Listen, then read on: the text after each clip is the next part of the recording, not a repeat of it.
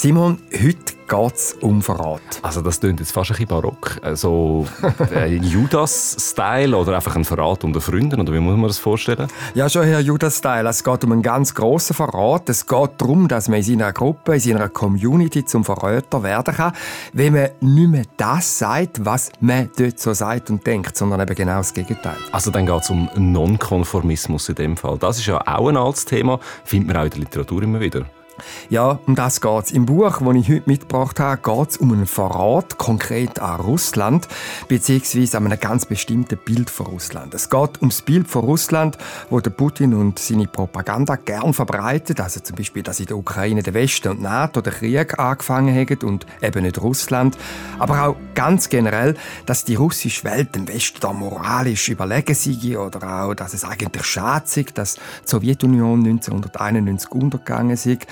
Und das Buch sagt, dass das Denken in der Geschichte eben zu staatlichem Zwang, Elend und Gewalt geführt hat und aktuell sich auch im Ukraine-Krieg zeigt. Das Buch hat den Titel Die Verräter und geschrieben hat es der Arthur Weigand. Das da ist es. Der Arthur Weigand sagt mir jetzt gar nichts. Ist das jemand, den man kennen müsste? Nein, er ist ein Buchautor, der noch nicht bekannt ist. «Die Verräter» ist sein literarisches Debüt. Der Arthur Weigand ist ein junger Journalist. Er ist knapp 30, lebt in Berlin, aber er ist russisch bzw. sowjetisch prägt. Und zwar darum, weil er 1994 in Kasachstan geboren worden ist, wo bis drei Jahre vorher, also bis 1991, zur Sowjetunion gehört hat. Er ist dann, als er noch ganz klein war, mit seinen Eltern auf Deutschland emigriert und redet heute neben Deutsch immer noch perfekt Russisch. Also, der hat es gerade gehört, der ist in dem Fall ziemlich genau so alt wie ich, stammt ursprünglich aus Kasachstan, ist dann auf Deutschland emigriert. Das heißt, er ist eben nicht nur von der deutschen, sondern auch von der russischen Kultur prägt. Und jetzt, wenn das Buch schon die Verräter heißt, du hast gesagt, es geht um Verrat, macht er sich selber zum Verräter mit dem Buch? Genau, das ist der Punkt. Mindestens bei den Leuten wird er zum Verräter, die an Putin seine Propaganda immer noch glauben und seine rücksichtslose Großmachtpolitik unterstützen. Und zu diesen Unterstützerinnen und Unterstützern gehört eben auch ein Teil der sogenannten Russlanddeutschen, also von den Menschen, die wie er selber nach dem Zusammenbruch der Sowjetunion 1991 auf Deutschland emigriert sind und wo heute in der russischen Diaspora teilweise eben Putin seinen Angriffskrieg immer noch rechtfertigt, aber eben längst nicht alle, es ist ein Teil davon. Und diese Leute, das schreibt er, entwickeln oft noch immer nostalgische Gefühle, wenn sie an die Sowjetunion denken, wo angeblich alles so viel besser war, obwohl es sich bei dem Staat ja bekanntlich um eine Diktatur gehandelt hat. Und für diese Leute ist es, das beschreibt Arthur Weigand im Buch Verrat an der Heimat und an der eigenen Identität, das ist ein Zitat, wenn er als Mensch mit Wurzeln in der Sowjetunion ehemals als Russlanddeutsche das heutige Russland und auch die sowjetische Vergangenheit kritisch hinterfragt. Also das ist ja eigentlich schon noch merkwürdig, dass es immer noch so viele Leute gibt, die dieser alten Zeit nachhängen, obwohl man sie ja heute könnte besser wissen, würde man meinen, mindestens auf Basis von all dem, was da gerade passiert. Heißt aber auch, es braucht relativ viel Mut, um so ein Buch zu schreiben. Das hat mich dann auch beim Lesen sehr beeindruckt, die Offenheit.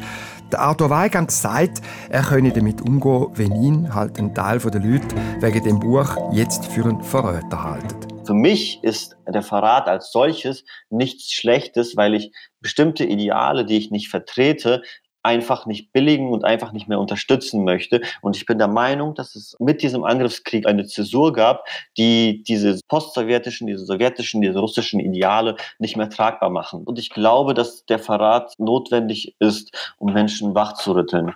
Anders wird es nicht gehen. Verrat muss also nicht schlecht sein, sagt er. Es kommt auf die Umstände darauf an, wo zu dem Verrat führen. Das ist also «Die Verräter» von Arthur Weigand. Über das Buch reden wir heute in der 38. Episode von unserem Podcast «Literaturclub 2 mit Buch». Felix, du hast das Buch gelesen und erzählst davon. Ich bin der, der nachfragt. Ich bin der Simon Lütold. Und ich, der Felix Münger. Also, das Buch ist in dem Fall keine Anklageschrift direkt gegen den Putin und gegen die Sowjetnostalgiker, nehme ich jetzt einmal an, sondern es ist Literatur, weil sonst hättest du das ja kaum mitgebracht. Ja, also das ist so. Es ist Literatur, es ist recht raffiniert gemacht und Arthur Weigand entwickelt seine Kritik und ist natürlich sehr stark in dem Buch akzentuiert. Er entwickelt die Kritik aufgrund von seiner eigenen Biografie. Jetzt ist er ja aber noch relativ jung, also der ist knapp 30, ist kurz nach der Wende auf die Welt gekommen, hat die Sowjetzeit selber gar nicht mehr erlebt. Hat denn das gleich Spuren hinterlassen bei ihm? Ja, das erzählt er alles in seinem Buch. Also seine Eltern sind aus einem kleinen kasachischen Dorf mit dem Namen Uspienka. Dort haben sie gelebt. Bald nach der Geburt sind sie dann eben nach Deutschland emigriert. Aber der Arthur Weigand ist natürlich trotzdem von zwei Kulturen prägt immer. Einerseits eben von der post-sowjetischen aufgrund von seiner Herkunft und aufgrund von seinen Eltern und andererseits eben von der westlichen zu Deutschland. Und auch das erzählt das Buch, er sei immer zerrissen gewesen. Er habe zum Beispiel in der Schule in Deutschland immer als der Russe, also als der Fremde gehalten. Ja, mit dieser Zuschreibung kommt mir jetzt auch noch ein anderes Buch in den Sinn von einem anderen Autor mit russischen Wurzeln, der auch in Berlin lebt und wo das Leben zwischen diesen Kulturen zum Thema macht, Wladimir Kaminer, wo in seinem Buch mhm. Russendisco äh, erzählt äh, in Erzählungen und Geschichten auch sehr autobiografisch von einem Russ zu Deutschland, wie er den Westen erlebt. Ja, also an das Buch kann ich mich auch noch gut erinnern. Das ist, glaube ich, über 20 Jahre her. Es ist dann ein regelrechter Bestseller gewesen. Also alle haben hier, habe ich das Gefühl, Kaminer gelesen. Ja, da kann ich nicht mitreden, ich bin ein bisschen jünger, aber ich habe das einfach erst mal später halt mal noch unterkommen. Es ist dann, vielleicht hast du auch den Film gesehen, es ist dann auch noch verfilmt worden. Mhm, ja, es ist so ein, ein, witziger, auch melancholischer Blick auf das Leben und die bisschen absurde Sachen, die passieren im Alltag, wo halt durch die Augen erzählt werden von einem Menschen aus dem Osten. Und das hat ja also etwas Entblößendes. Und eben, es ist auch irgendwie heiter. Ja, aber das ist in dem Buch jetzt die Verräter schon anders. Also der Ton ist völlig ein anderer. Es ist sehr ruhig, die Sprache ist sehr klar, journalistisch, gut lesbar. Es ist so in erster Linie getragen von einer ganz großen Betroffenheit und auch Nähe vom Autor zum Stoff. Du hast jetzt gesagt, er erzählt seine eigene Geschichte in dem Buch. Vorher hast du gesagt, es ist Literatur, aber Roman steht jetzt ja da gleich nicht drauf auf dem Buchdeckel. Also was ist es denn? Das habe ich mir ehrlich gesagt auch gefragt.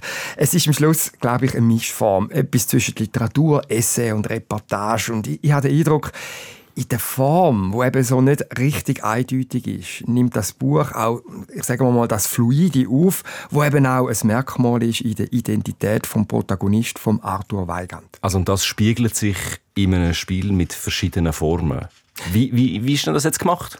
Ja, eben, es ist ein Spiel mit Formen. Der Arthur Weigand schildert zum Beispiel Erinnerungen an seine Kindheit in Deutschland. Also wie ihm zum Beispiel die Eltern, die eben noch sehr stark vom Sowjetstaat geprägt sind, in Deutschland regelrecht eingebläut haben, in der Schule und in der Öffentlichkeit auf gar keinen Fall aufzufallen. So wie das eben in der Sowjetunion die Devise war von vielen einfachen Leuten, weil so hat man am wenigsten Probleme bekommen mit der Obrigkeit. Dann gibt es aber auch Kapitel, wo heute spielen. Also da beschreibt er, wenn er zu Berlin in seiner seiner Wohnung sitzt und die neuesten Nachrichten vom Krieg in der Ukraine hört und verzweifelt ist. Oder dann schildert er zum Beispiel auch SMS-Kontakt mit Verwandten, zum Beispiel mit einem Cousin, der in Russland lebt. Und wie er sich dann als Erzähler, also der Arthur Weigand, sich Sorgen macht, dass der Cousin von Putin in die Armee eingezogen wird. Oder dann gibt es auch, das ist dann eher so ein bisschen essayistisch, kurze Exkurse in die russische Geschichte. Also sehr vielfältig. Was jetzt noch nicht vorkommen ist, fällt mir gerade auf, ist Kasachstan, also seine ursprüngliche Heimat. Spielt das auch eine Rolle? Ja, die habe ich vergessen. Also zum Beispiel äh, in der Kindheit, auch da gibt es Rückblenden, ist er, äh, wo er schon längstens in Deutschland gelebt hat, ist er mit äh, Papa und Mama in der Ferien in das Heimatdorf der Eltern gereist, eben in der Krache aus Benka, irgendwo in den weiten kasachischen Steppen.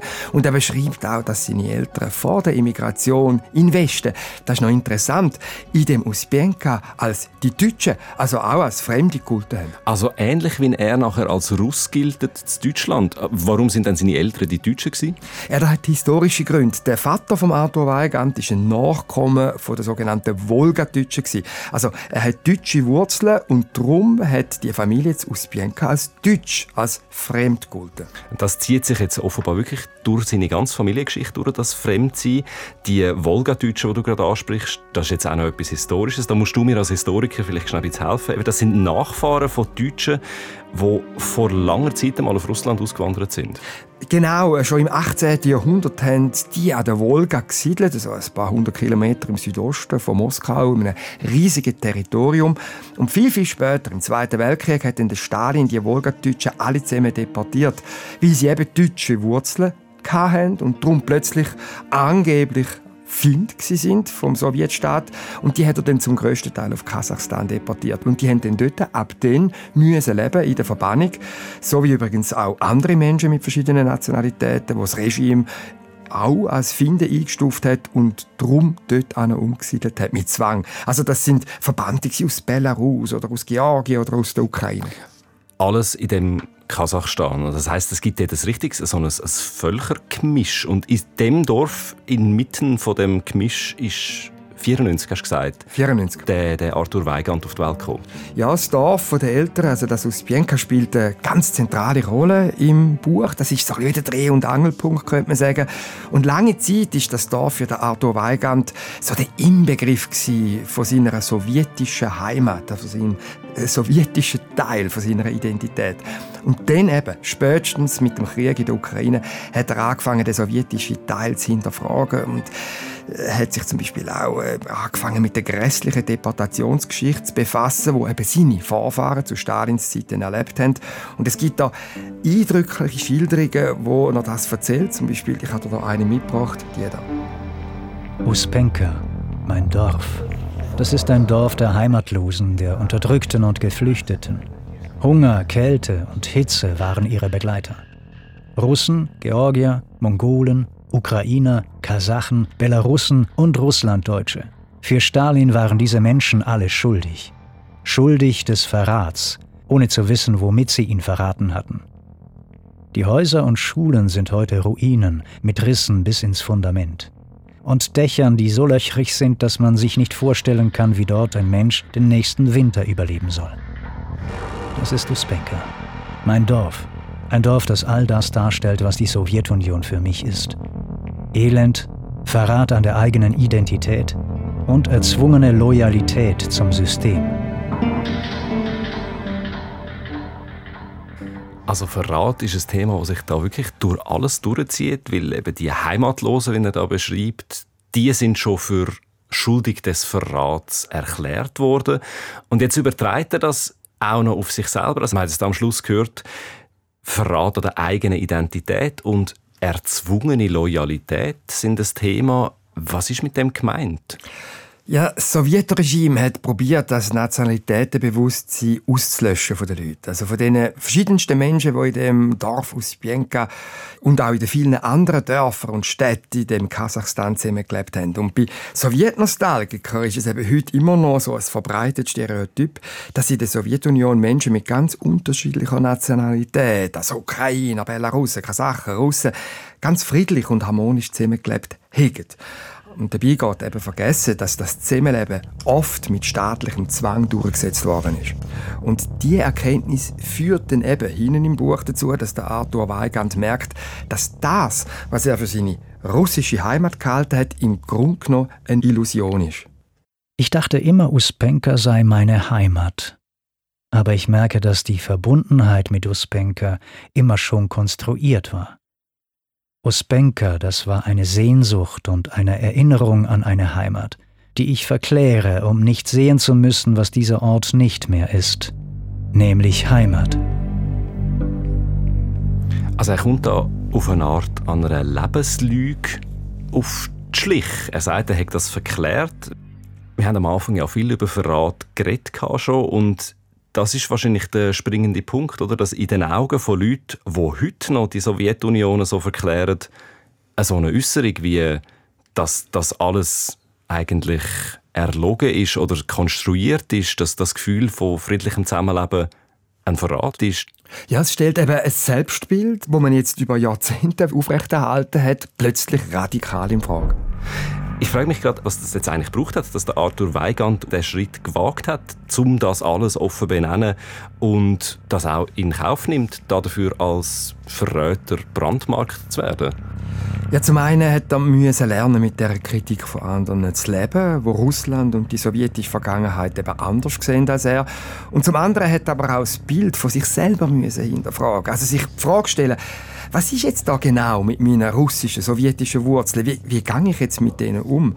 Und als ich äh, mit dem Arthur Weigand reden konnte, das war über eine Leitung, ich Zürich, er in Berlin, da habe ich gespürt, dass er bei dieser Selbsterkundung in seinem Buch emotional doch einiges durchgemacht hat.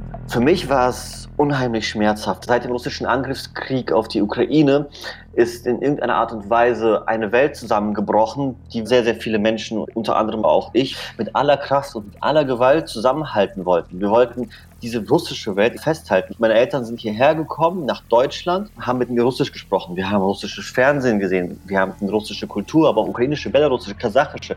Und diese Sprache, die ich dann hatte, das Russische, das war sozusagen das Tor. Und mit dem Angriffskrieg ist dieses Tor, dieser Eingang in diese russische Welt verschlossen worden. Und das ist ein ganz, ganz, ganz großes Problem, was sozusagen diesen Heimatverlust deutlich macht. Der Verlust seiner Identität aufgrund dessen, dass Identität verwendet wird, um andere Identität, also die ukrainische Identität in diesem Fall auszulöschen.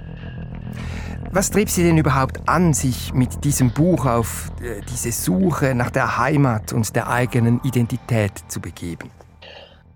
Die meisten von uns, die 3,5 Millionen Russlanddeutsche, sind Menschen mit deutschen Vorfahren, die ebenfalls Leute angeheiratet haben, sei es Russen, sei es Ukrainer, sei es Belarussen, sei es Georgen. Das erwähne ich ja sehr, sehr oft tatsächlich im Buch. Und für mich ist die Suche und die Spurensuche innerhalb der eigenen Herkunft äh, wirklich wichtig, um zu verstehen, wie man eigentlich russische Propaganda aushebeln kann. Denn wenn die Menschen hier beispielsweise verstehen, dass sie ebenfalls auch Opfer waren einer Deportationspolitik oder eines Gulag-Systems, das von Moskau aus, also auch der Sowjetunion heraus betrieben wurde, habe ich für mich die Hoffnung, dass diese Menschen stärker von dieser russischen Propaganda lösen können, indem sie sich selbst reflektieren. Ich möchte, dass diese Menschen sich auf eine Spurensuche ihrer eigenen Geschichte begeben. Mich trieb im Endeffekt an die Vorstellung, dass es möglich sein sollte, russische Propaganda durch das Erzählen von Geschichten zu bekämpfen. Weil Sie, Arthur Weigand, dieser Propaganda des Kremls widersprechen, werden sie, das beschreiben sie in ihrem Buch, in den Augen anderer Ex-Sowjetbürgerinnen und Bürger im deutschen Exil zum Verräter. Wie belastend war diese Erfahrung für Sie, ein Verräter zu sein bei Leuten, die Sie schon lange kennen? Sagen wir es mal so, der Verrat ist ja nicht etwas, was plötzlich aufgetreten ist. Der Verrat hat damit angefangen, dass wir der Heimat den Rücken gekehrt haben. Der Verrat hat angefangen, dass man beispielsweise anfängt, Deutsch zu lernen, Deutsch zu sprechen, sich zu integrieren. Das ist ein langer, weiter Prozess. Und ob es schmerzhaft ist oder nicht, ich habe mich von diesem Gefühl des Schmerzes zu mich selbst gelöst. Verräter ist in meiner Perspektive erstmal nichts Schlechtes. Es ist immer eine Frage der Perspektive, wen oder was man verrät. Das hemmende Element ist ja die Angst, wenn man diesen Verrat begeht. Die Angst, vielleicht ausgegrenzt zu werden, als Verräter an den Pranger gestellt zu werden. Sie deuten das auch am Ende des Buches an. Wie viel Mut hat es gebraucht für Sie, die Angst zu überwinden und dieses Buch zu veröffentlichen? Als ich dieses Buch fertig geschrieben habe und es abgegeben habe, habe ich plötzlich Angst bekommen. Als ich es geschrieben habe, es verfasst habe, war ich in einem Art Tunnelblick. Ich war wie in Rage. Ich konnte links und rechts von mir nichts sehen. Also ich konnte meine eigenen Gefühle nicht mehr wahrnehmen. Und als das Buch veröffentlicht wurde, habe ich erst wahrgenommen, was ich da eigentlich gemacht habe. Also ich habe wirklich erst am Ende meinen Verrat begriffen, dass es im Endeffekt kein Zurück mehr gibt. Und meistens ist es ja äh, innerhalb der Diaspora so erlebe ich es zumindest, so, dass man nicht über Politik redet, man schweigt es aus, man sitzt es aus, man möchte nicht über Dinge sprechen, die vielleicht zum Streit führen. Und das genau, das, das ist mir wichtig. Ich möchte einen Streit provozieren und ich möchte über die Angst hinweg diesen Streit auch wirklich fordern. Und ich möchte wirklich mit allen Menschen, die diesen Propagandalügen Glauben schenken, in Kontakt treten. Und ich bin auch nicht der einzige junge Mensch, der sich gegen diese Narrative und diese Perspektiven stellt. Das also sagt Arthur Weigand in dem Ausschnitt aus dem Interview. Eben, es ist ein Ausschnitt. Das Ganze kann man nachlesen auf srf.ch/literatur. Ich finde das sehr beeindruckend, was er da gerade erzählt hat. Also äh, gerade am Schluss der Punkt, von, dass er aktiv will, den Streit provozieren, dass er will mit diesen Leuten in Kontakt treten. Schweigen brechen. Heißt auch, dass er doch sich auf eine Art auch irgendwie auf einer Mission sieht, oder? Ja, ja, er hat schon eine Absicht mit dem Buch. Er will aufrütteln. Er hat jetzt auch gesagt, die Spurensuche in der eigenen Identität, die hat er als wichtiges Instrument erkannt, um die Propagandamechanismen auszuhebeln.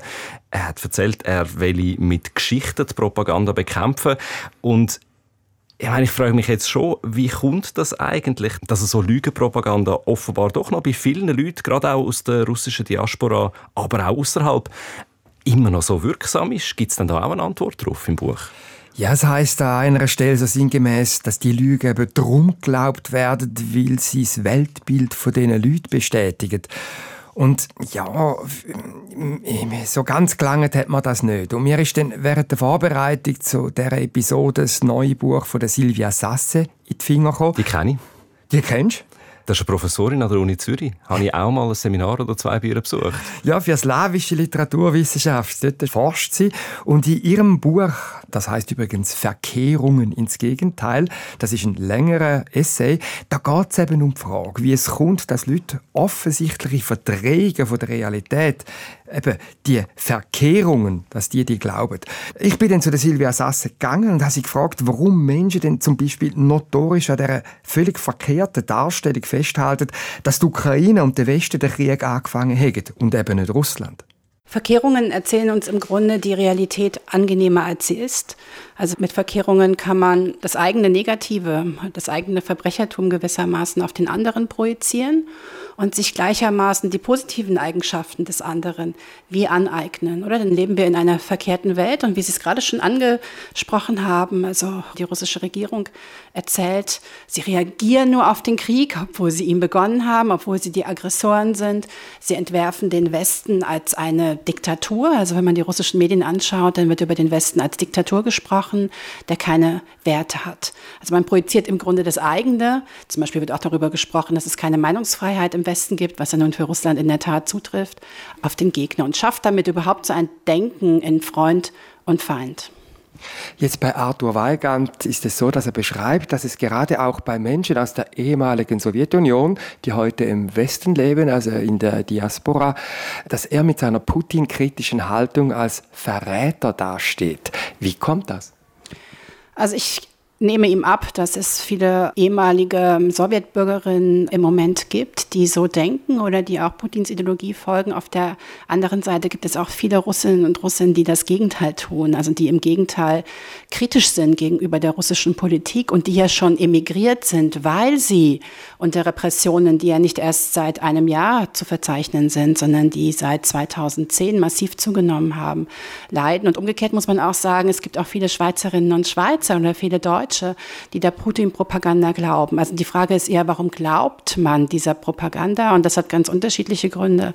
Einerseits versucht man die Kritik wie man es vielleicht gewohnt ist, insbesondere immer auf die USA oder auf die CIA oder auf die NATO zu richten. Aber damit folgt man im Grunde der Putin-Propaganda oder man verfolgt im Grunde auch eine rechtskonservative, nationalistische Politik und davon gibt es ja hier auch sehr viele Vertreterinnen. Oder das ist auch eine gemütliche Situation, die wir jetzt sehen, auch in Russland. Also man glaubt der Putin-Ideologie, auch um zum Beispiel nicht auf die Straße gehen zu müssen, also um sich selbst dafür zu entschuldigen, eigentlich protestieren zu müssen gegen diesen Krieg.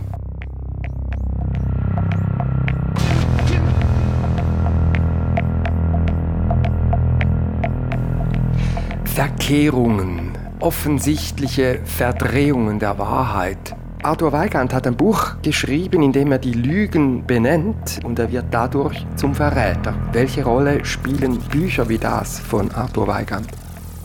Ich glaube, sie spielen eine wichtige Rolle und das, was Arthur Weigand gerade erlebt, ist auch eine Diskussion in der russischen Diaspora, weil der Verräter ist Putin, oder? Also Künstlerinnen und Künstler, die sich kritisch gegenüber Putin äußern, also gegenüber einer autokratischen, imperialen Politik, die sind ja keine Verräter an der Kultur. Es ist Putins Politik, die die russische Kultur verrät. Und man muss natürlich sich überlegen, inwieweit geht das zurück, so wie wir uns alle die Frage stellen müssen in unseren Ländern, dass in den Kulturen auch bestimmte politische Perspektiven fest festgefahren sind, die diese Politik mittragen. Das sagt die Literaturprofessorin Silvia Sasse. Das ganze Interview mit ihr findet ihr übrigens auch auf srf.ch literatur.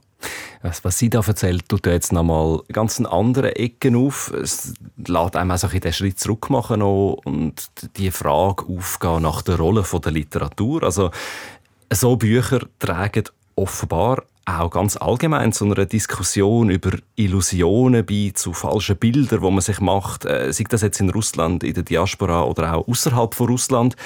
Wenn wir jetzt zurückgehen zum Arthur Weigand seinem Roman, ich meine, ich frage mich schon, äh, das ist ja eine Selbsterkundung, was du mhm. jetzt da mhm. erzählt mhm. hast. Er geht da durch die eigene Biografie durch. Das ist offensichtlich erschüttert worden durch den Krieg. Und das muss ja auch der russische Teil von seiner eigenen Identität völlig durcheinander gebracht haben oder einfach auch ihn dazu gebracht haben, mit dem zu brechen, hat er dann jetzt nicht ein Problem, die Lücke wieder zu füllen? Ja, heute macht ihm das offenbar keine große Mühe mehr. Er hat mir gesagt, er fühle sich als post-sowjetischer Migrant, aber gleichzeitig auch als Europäer und auch als Deutscher. Und bis er aber an den Punkt gekommen ist, also so eine, ich sage mal so, kosmopolitische Identität auszuprägen, sei es ein langer Weg gewesen. Und so gesehen ist das Buch eben auch ein hoffnungsvolles Buch. Und als ich mit dem Arthur Weigand geredet habe, da hat er mir ganz am Schluss etwas gesagt, was mich sehr beeindruckt hat, nämlich, dass er ganz konkrete Hoffnungen damit verbindet. Meine Hoffnung ist im Endeffekt, dass dieses Buch der Mehrheitsgesellschaft, wenn ich das so sagen darf, einen Einblick in die Welt von postsowjetischen Menschen gibt, dass sie sie mehr verstehen können, dass wir einen Dialog eröffnen können. Und für die Menschen, die aus der eigenen Diaspora, aus der eigenen Minderheitsgesellschaft stammen, möchte ich, dass dieses Buch sie an ihre Kindheit, an ihre Vergangenheit, an ihre Jugend erinnert und ihnen vielleicht mal zeigt oder erzählt oder ihnen das Gefühl gibt, dass das, was vergangen war, dieser Glanz der Vergangenheit, nicht wirklich echt ist und dass man möglicherweise auch Erinnerungen loslassen muss.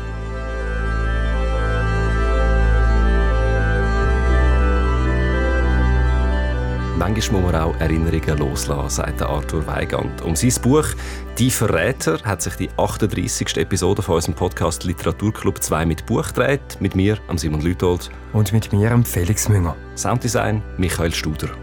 Alle Angaben zu deren Episode und auch zu den Büchern, die wir darüber geredet haben, findet ihr auf srf.ch/literatur. Und euer Feedback nehmen wir weiterhin sehr gerne entgegen. Schreibt uns doch ein Mail auf literatur.srf.ch.